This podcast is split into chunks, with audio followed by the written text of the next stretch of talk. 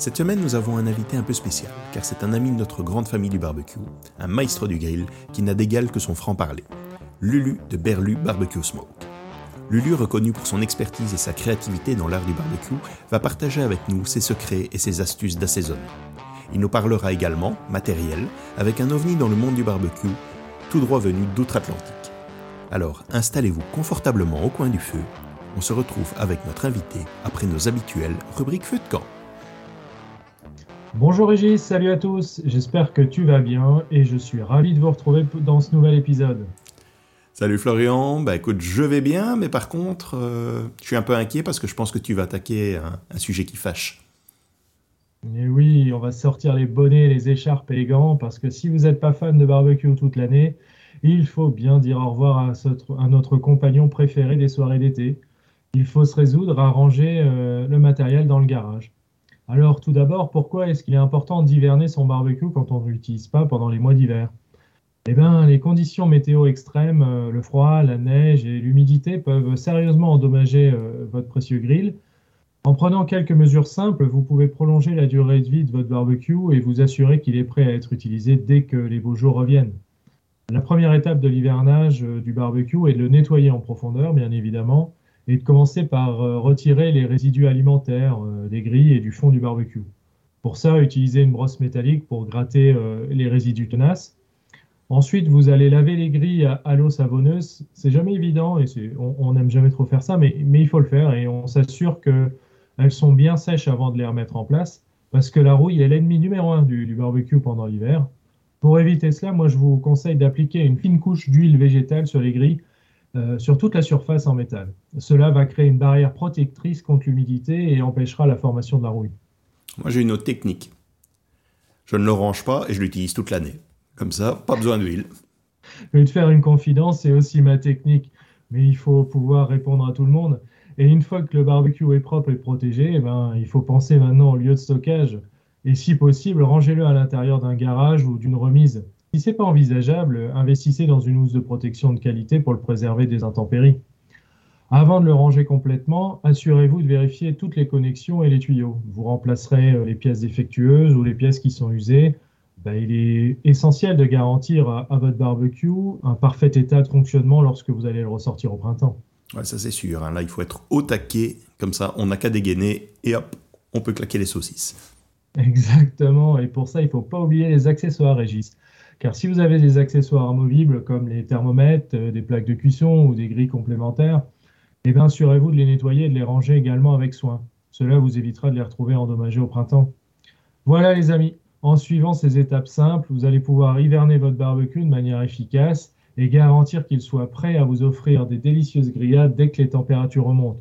N'oubliez pas de prendre soin de votre barbecue pendant l'hiver. Ça, c'est un investissement dans les moments de convivialité à venir. Grand merci Florian. On se retrouve la semaine prochaine ? Oui, dans le prochain épisode, nous allons aborder comment stocker son charbon et ses épices pendant l'hiver si on ne les utilise pas. En attendant, merci de m'avoir rejoint dans cette nouvelle chronique. On se retrouve sur ma chaîne Flo Smoker. Restez connectés et bon appétit. Très bien. Et maintenant, on accueille notre deuxième chroniqueur. Salut Gaëtan. Alors aujourd'hui, on continue les épisodes sur le fumage à froid ? Salut Régis. Oui, c'est bien ça. Donc, on va continuer le fumage à froid et on va parler du salage aujourd'hui. En réalité, on va essayer de rechercher la déshydratation de l'aliment pour enlever l'eau qui amène bien évidemment le plus de bactéries dans nos aliments. On a plusieurs techniques qui nous sont offertes. On a le salage par enfouissement. Donc ça demande des connaissances plus accrues sur vraiment le salage. Ça va dépendre aussi de l'avancement du sel dans l'aliment par rapport à quel type d'aliment. Donc là, je vais dire c'est plus... une technique pour les connaisseurs. Après, on a le salage en saumure liquide.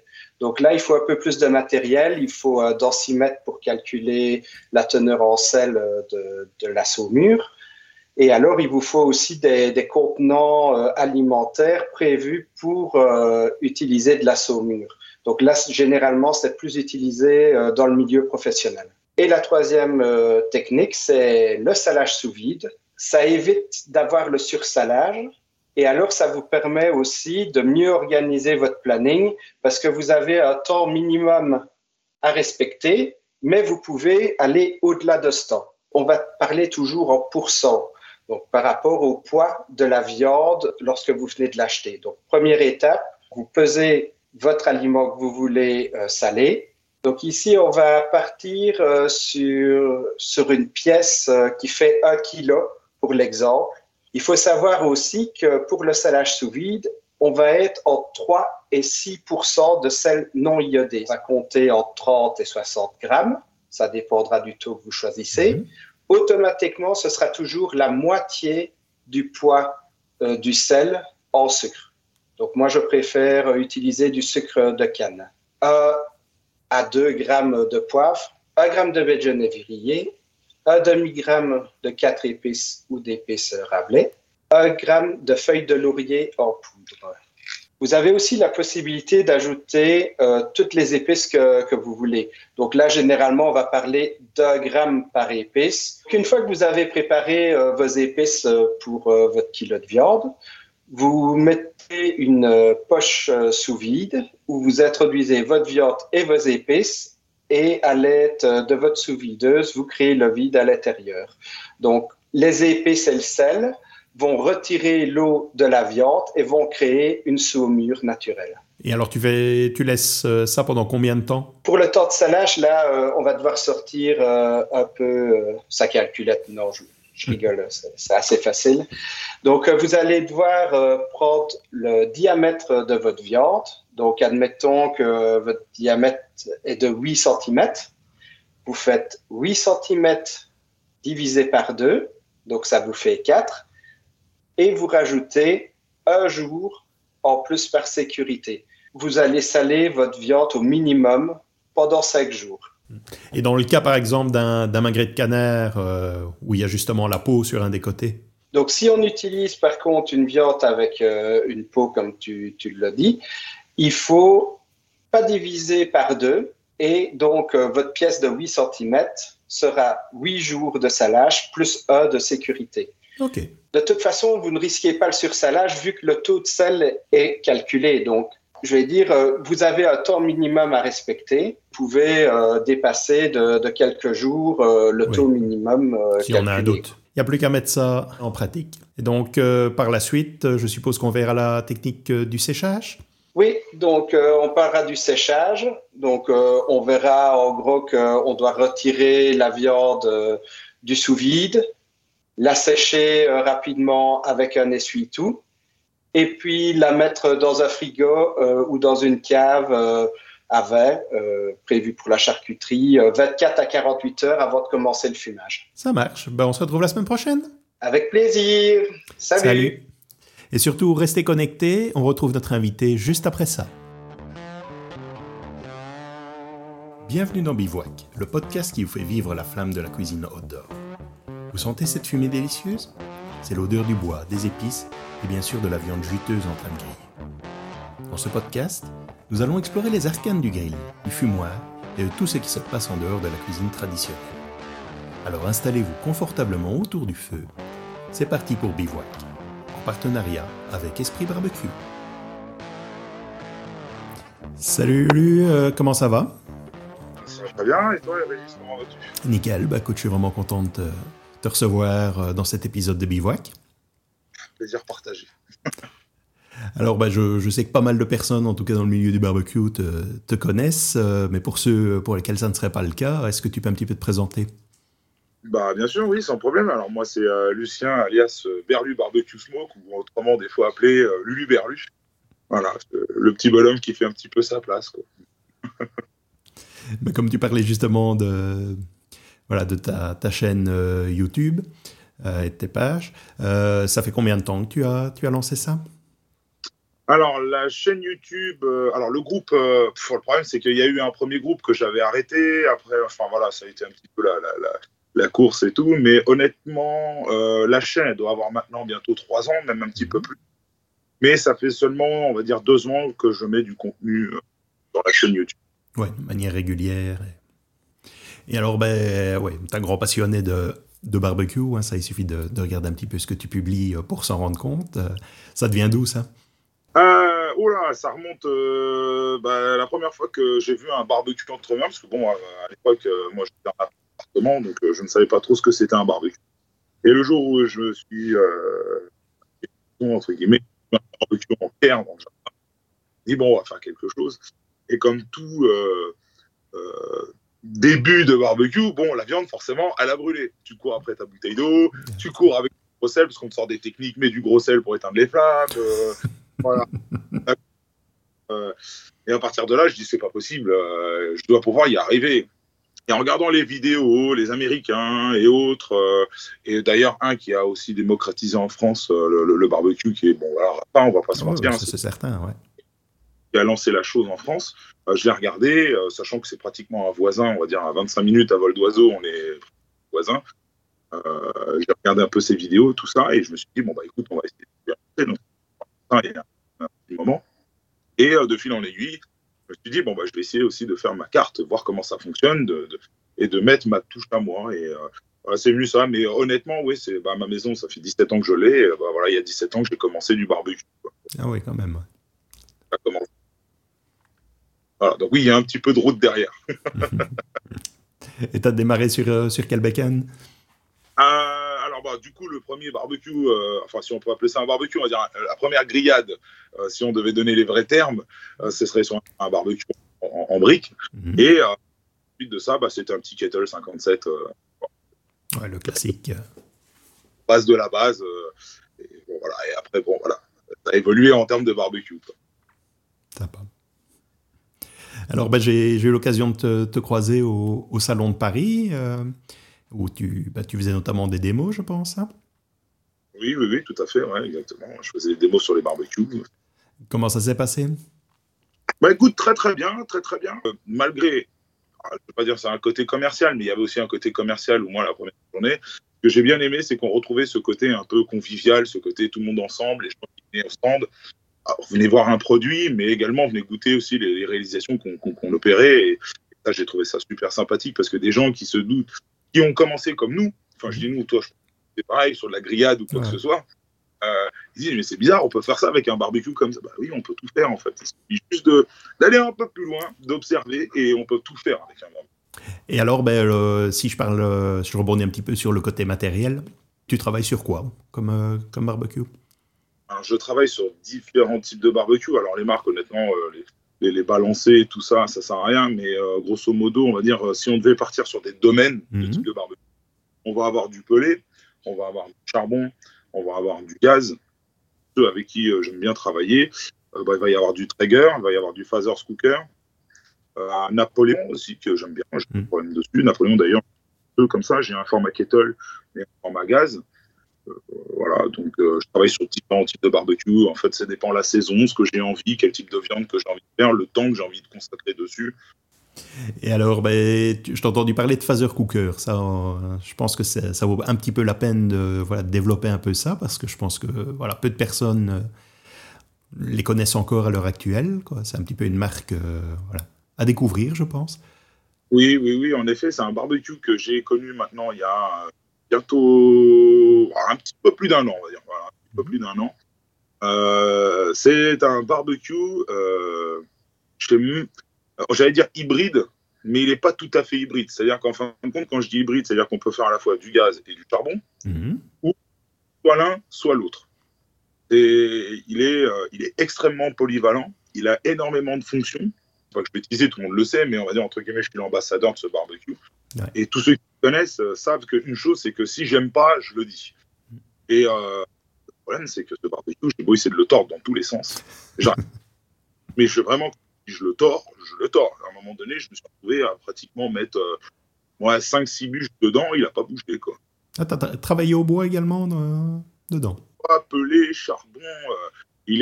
c'est n'importe quoi en fait, c'est vraiment n'importe quoi. J'ai essayé de le tordre, j'ai tenté. À un moment donné, je me suis dit, j'ai réussi. Et une fois qu'il a refroidi, il s'est remis à sa place. Bon, bah. En ce moment, je travaille beaucoup sur le Fazer Cooker. C'est une de mes marques que j'aime beaucoup et que j'apprécie. C'est une marque québécoise.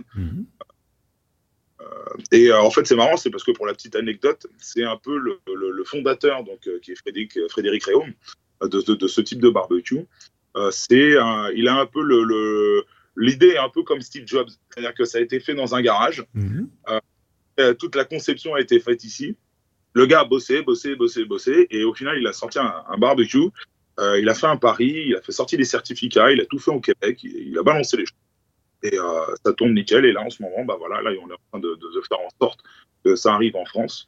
Et bon, je tisse pas, je dis rien pour le moment. C'est encore sous le tapis, mais arrive en France. Voilà. Ah, mais j'avais l'occasion de voir le stand sur le salon à Paris. C'était quand même assez bluffant. Ouais, assez bluffant. Le seul petit bémol, parce que bon, comme je dis, je suis quelqu'un qui dit toujours la vérité, qui dit tout. C'est qu'il est vrai que esthétiquement, bon, par rapport à la concurrence qu'on peut retrouver. Voilà. Ouais, mais c'est vrai, c'est plus du fonctionnel que du design. Voilà, il ne faut pas chercher à avoir quelque chose d'esthétique ou quoi que ce soit. Par contre, en termes de fonctionnalité, il est costaud. Il est très costaud, il a pas à rougir. Tu peux lister un petit peu les possibilités de... Avoir le barbecue en lui-même, où on va retrouver... Alors, on va partir sur le basique du basique. On le voit d'un format type barbecue à gaz, 4 ampes. 4 déflecteurs, donc ça c'est la première fonction vraiment globale du barbecue. La deuxième, c'est grâce à des kits d'accessoires, il y en a plusieurs, tel le kit à charbon. On va se retrouver avec un panier, un bac, un petit bac gastro, on va dire, parce que le barbecue est vraiment full inox, hein, avec les accessoires et tout. À la balance, il fait plus de 120 kilos, hein, c'est vraiment un gros bébé. Avec ce bac, on va pouvoir mettre du charbon et commencer à faire soit de la grillade, faire de la cuisson indirecte. On va être capable de faire de la rôtisserie. Voilà, tout ce qu'un barbecue à charbon on peut faire, et va être capable de le faire. Alors, je parle bien de barbecue, je ne parle pas d'offset smoker. Là, on va se retrouver au smoker, on a une box externe, voilà, c'est vraiment... Ouais, c'est une autre conception. Une autre conception, c'est une fumée chaude. Là, le foyer est même dans le barbecue. Donc, d'ailleurs, en parlant de ça, il est tellement hermétique, sans joint, mais avec le poids et la double paroi du couvercle, qui est intéressant. C'est qu'on va se retrouver à avoir une inertie tellement importante qu'il les faut très, très, très, très, mais vraiment très peu. Et c'est ce que j'ai essayé de montrer dans mes vidéos, de charbon. La dernière fois que j'ai utilisé, c'était du charbon Green Barbecue, là. Les briquettes de noyer ou de châtaignier, là. Exactement. J'ai mis que 3 morceaux et pendant 3 heures, je m'amusais à fumer une viande. 3 morceaux. Ouais, c'est rien du tout. C'est de la folie. Donc pour cette partie, après on va se retrouver avec d'autres kits d'accessoires comme des bacs. Donc on va avoir différents types de bacs, litrage, parce qu'on va parler de litrage, où là on va pouvoir faire, on va plus cuisiner. Là on va vraiment faire de la cuisine. J'ai fait d'ailleurs une vidéo où on fait de la blanquette de veau dedans. Je ne l'ai pas poussé parce que j'aurais pu même carrément fumer, parce que vu que l'avantage c'est que le compartiment on peut faire à la fois du charbon et du gaz. Donc la partie gaz, je pouvais faire tranquillement ma popote, mon petit bouillon aromatique où j'avais mis mon épaule de veau dedans ou quoi que ce soit. Et à côté, j'aurais pu très bien commencer à cuire, à faire fumer mes légumes comme les carottes, ce genre de choses, à faire quelque chose d'intéressant.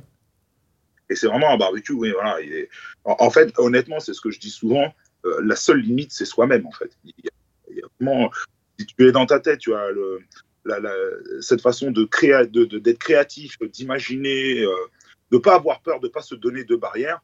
Le barbecue, il est fait pour la personne. Honnêtement, il est fait pour la personne. Bah écoute, on mettra les liens vers la page de Fazer Cooker. Je pense que c'est vraiment intéressant que nos auditeurs profitent, profitent de ton expérience et puissent découvrir le produit. Je trouve qu'on est quand même sur un ovni. Hein. Ah bah là, oui, clairement, c'est vraiment un ovni. Hein. Voilà, j'ai une autre question qui me vient par la tête. J'ai envie de te demander un petit peu, plutôt hot and fast ou low and slow? Moi, je suis très low and slow. J'ai le hot and fast pour moi. Bon, c'est intéressant, mais c'est intéressant. Non, moi, je vais pas épiloguer dessus. C'est low and slow. Alors, j'ai envie de te poser la question au niveau de ton contenu sur la chaîne YouTube. Tu fonctionnes comment? Pour donner vraiment tous les éléments, à la base, je suis un fils de boucher charcutier, donc traiteur. Donc à la base, moi, c'est la viande. La viande. Très petit, les anciens Frigo de Paris, Rungis, je l'ai vu s'ouvrir, j'avais toutes ces choses-là. Donc moi, j'étais habitué à 3h du matin, en petit déjeuner, de bouffer un steak. Voilà. Et voilà, moi, c'est ça. Pardon aux âmes sensibles, hein. Je m'excuse d'avance. Donc du coup, moi, vraiment, j'étais habitué à ça. Donc à la découpe de viande, ce genre de choses, et ce qui fait qu'à un moment donné, je me suis retrouvé au niveau du barbecue, et je me suis dit, bon, voilà, autant allier les deux et de faire quelque chose d'intéressant. Ce qui fait qu'en fin de compte, au niveau de ma chaîne, j'aime bien apporter différents types de contenus, à la fois de la... Je ne vais pas dire de la boucherie, parce que j'essaye d'éviter de montrer comment découper des bêtes, parce que si c'est pas mon avec une armada de fous furieux... on va pas fâcher les gens. Hein. Voilà, on va pas les embêter, hein. Je suis ami avec tout le monde, j'aime tout le monde. Mais dans l'idée, je me dis que voilà, quand il y a on sait que de toute façon, à un moment donné, en France, on commence tout doucement vraiment à démocratiser le barbecue. On a quand même un peu de retard. On ne va pas se le nier, on ne va pas se le mentir. Et ce qui est bien ancré en France, le côté français, c'est que l'hiver, ça a toujours été barbecue, on l'est en hivernage et on passe à la charcuterie. Voilà, donc on va pas. Le saumon fumé, pareil, ça s'est démocratisé, mais ça existe depuis très très longtemps que les gens le font chez eux. On va parler de foie gras, de saucisson, de jambon, tout ce genre de choses. Et donc sur ma chaîne, on va retrouver à la fois de la charcuterie, on va retrouver à la fois du unboxing, on va retrouver à la fois des méthodes de cuisson sur barbecue, sur différents types de barbecue. Et ceux qui me connaissent savent que aussi je suis fan incontesté de la pizza. Et donc du coup, on trouve de la pizza. C'est ça, il faut aller écouter notre dernier épisode, alors. Ouais, t'inquiète. J'ai envie de te demander, est-ce que tu as une recette, un incontournable à nous partager? On va partir sur le classique, des ribs, tout simplement, mais les maîtriser. Et le problème, c'est qu'on va avoir de tout et n'importe quoi. Il y a des gens qui vont dire, les ribs, moi, j'aime bien quand l'os s'enlève tout seul. Il y en a d'autres qui vont dire, non, ça doit se maintenir sur l'os, et doit s'enlève. En fait, c'est ça le problème. C'est que le barbecue, avant tout, c'est pour toi, c'est ton propre à toi. Ouais, c'est ça. Donc, dire quelle recette... Si tu as le bon barbecue et que tu maîtrises un minimum ton barbecue, j'ai envie de te dire, fais-toi un petit colombo de poulet. Voilà. Ah, sympa. Et alors, dans le même état d'esprit, un rub, une marinade que tu pourrais conseiller ? En rub, de toutes les façons, le rub, c'est propre à soi. Je crois que de toute façon, tous ceux qui ont fait du barbecue, qui connaissent, qui ont essayé, parce qu'on a tous essayé des barbecues, on a tous été sur des marques qu'on a été conseillées. Voilà, on connaît le monde d'affluence, machin, on est tous partis sur certains rubs, ceci, cela. J'ai essayé énormément de rubs. Et je resterai au niveau du rub sur une base classique, et c'est celle que mon ami Carlos dit souvent. Voilà, on va pas se prendre la tête, il y a 3 bases. Le sel, le poivre, de l'ail bien évidemment, mais pour moi les bases c'est sel et poivre, et après tu mets ce que tu veux, tu fais ce que tu as envie, c'est toi, tu aimes la coriandre, mets de la coriandre, tu aimes la sauge, mets de la sauge, c'est toi, c'est ton idée, et surtout bien évidemment penser aussi à sa viande, on va pas mettre, alors je sais que par exemple au niveau des épices sèches, il y en a tendance, avec le thym notamment, on se retrouve parfois à avoir un petit côté un peu terreux. Et il faut faire attention à ça quand c'est trop puissant. Voilà, il faut faire attention à ce genre de choses. Avoir un très bon équilibre. Vraiment un très bon équilibre pour son rub. Donc pour le rub, pour ma part, je resterai sur du sel et du poivre. Et après, tu mets ce que tu veux. Paprika, piment doux, sauge, thym, romarin, coriandre. Et même partir un peu... En termes de rub, moi j'aime bien quand c'est de l'agneau ou quoi que ce soit. Alors, c'est un peu triché, c'est toujours facile, mais partir un peu sur toutes les épices qui viennent d'Inde, curcuma, ce genre de choses, tu vois. C'est intéressant, ça va apporter un peu de couleur, déjà, forcément, du goût, parce que c'est vrai que certains n'ont pas tendance à... Quand on a un bon curcuma, on connaît un peu la variante, le goût que ça va donner. Ça peut même parfois, si c'est trop dosé, être un peu trop fort et altérer son rub. Ah ouais. Faut faire attention à ça. Après, moi, c'est vrai que, de par mes origines, je suis plus quelqu'un au niveau marinade. Et là, je vais privilégier de l'oignon, de l'eau, de l'ail, de l'huile d'olive, de l'huile, et ainsi de suite, du piment végétarien pour ceux qui ont tendance à faire attention au piment. Mais bon, voilà, moi, c'est plus marinade où là, on y va, ça baigne pendant 8, 9 heures, 10 heures, 12 heures, la veille, au frigo, ça bouge pas, et là, on y va. Moi qui suis fan de poisson ou quoi que ce soit, moi, nous, aux Antilles, on a ce qu'on appelle la sauce chien. Ça sert à la fois de marinade et ça peut servir également de condiment complémentaire à la dégustation de son plat, quoi. Le piment végétarien, qu'est-ce que c'est ? Alors, le piment végétarien, c'est un piment qui n'a pas de, en échelle, en termes d'échelle de Scoville, il y a vraiment une échelle très moindre, voire même pratiquement zéro. Ouais. Mais par contre, il y a le même parfum, la même odeur que le piment qu'on connaît tous, qui pique deux fois, une fois à l'entrée, une fois à la sortie. C'est pas faux. Voilà. Mais c'est un petit peu le moment de la minute promo. Mm-hmm. Je voulais voir avec toi si tu avais une association, un compte, que tu veux nous partager, faire entrer dans la lumière. Un compte, oui, Fazer Cooker, forcément. Écoute-toi. Je prêche pour ma paroisse, forcément. Mais tu as raison. Écoute, on va le partager. Non, Fazer Cooker. Après, il y en a tellement qui arrivent. Hein. Moi, d'ailleurs, si je pouvais me permettre, j'ai envie de dire à tous ces jeunes pitmasters, ces personnes qui sont là à regarder nos vidéos, n'hésitez pas à foncer. Créer une chaîne YouTube, créer des vidéos. Tout le monde a sa façon de faire, tout le monde a ses arômes, tout le monde a ses goûts. Et ça peut intéresser tout le monde. Faut pas être avare et garder ces trucs pour soi. N'hésitez pas à foncer, les gars. On a tous besoin des uns des autres et de profiter. Le principal, le barbecue avant tout, c'est du partage. Foncez. C'est ce qu'on retiendra. Et alors, la petite question utopique. Si tu devais te retrouver sur une île déserte, qu'est-ce que tu emporterais avec toi ? Automatiquement, je me dirais que je prendrais bien un Traeger, parce que le côté pratique, c'est que je peux laisser à cuire et je me balade, et je peux aller vérifier si j'ai pas des noix de coco pour l'histoire de survivre. Mais le problème, c'est qu'il faut de l'élec. Donc déjà, je suis foutu. Parce que j'aime beaucoup Traeger. Je sais même pas honnêtement si je prendrais un barbecue. En fait, tu sais quoi ? Je prendrais des allumes-feu, un briquet et une pince, parce qu'on regorge sur une île déserte. Ce qui est bien, c'est qu'on regorge de poissons autour. Donc, tu sais quoi ? Juste de quoi allumer un feu, comme ça, à la fois, ça me réchauffe. Je peux à la fois désaliniser, on va dire, en faisant retomber le sel de l'eau, je pourrais boire. Et en plus de ça, je pourrais manger du poisson à tout va. What else ? Voilà. Écoute, j'ai été vraiment content de te recevoir. Merci. Je te remercie. À bientôt, ciao. Salut, ciao.